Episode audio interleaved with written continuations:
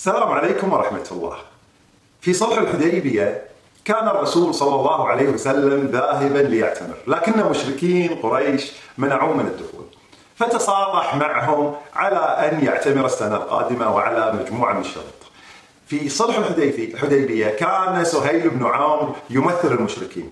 فقال الرسول صلى الله عليه وسلم اكتب يا علي فكتب علي هذا ما صالح عليه محمد رسول الله فاعترض سهيل وقال لو كنا نعلم أنك رسول الله لما كذبناك.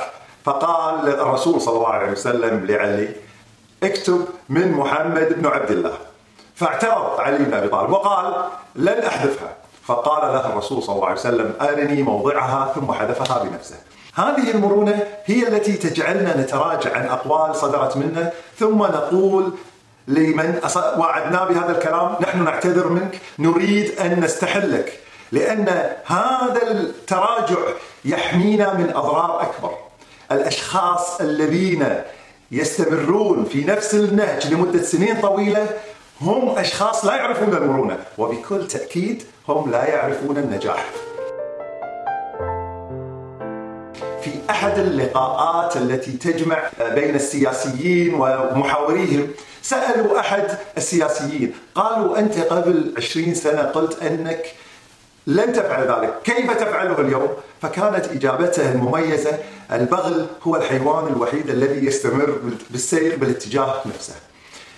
المرونة هي التي تجعلنا نتراجع هي التي تجعلنا نتمايل هي التي تجعلنا نغير مواقفنا ولا نستمر في ذات الاتجاه.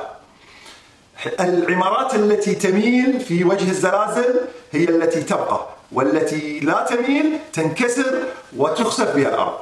الأشجار التي تميل في وجه الرياح هي التي تصمد ثم ترجع إلى قوتها. بينما الأشجار التي لا تميل تنخلع.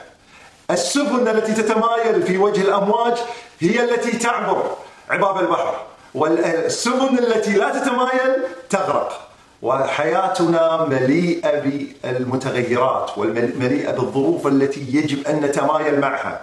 لا نريد أن ننخلع لا نريد أن نغرق ولا نريد أن ننهار. حاول عباس بن فرناس أن يطير لكنه سقط وانكسرت رقبته ومات. ثم بدأت المحاولات للطيران. لم تنجح المحاولات الحقيقية للطيران إلا بعد أن اكتشفوا المرونة التي وضعوها في أجنحة الطائرات وفي ذيل الطائرة.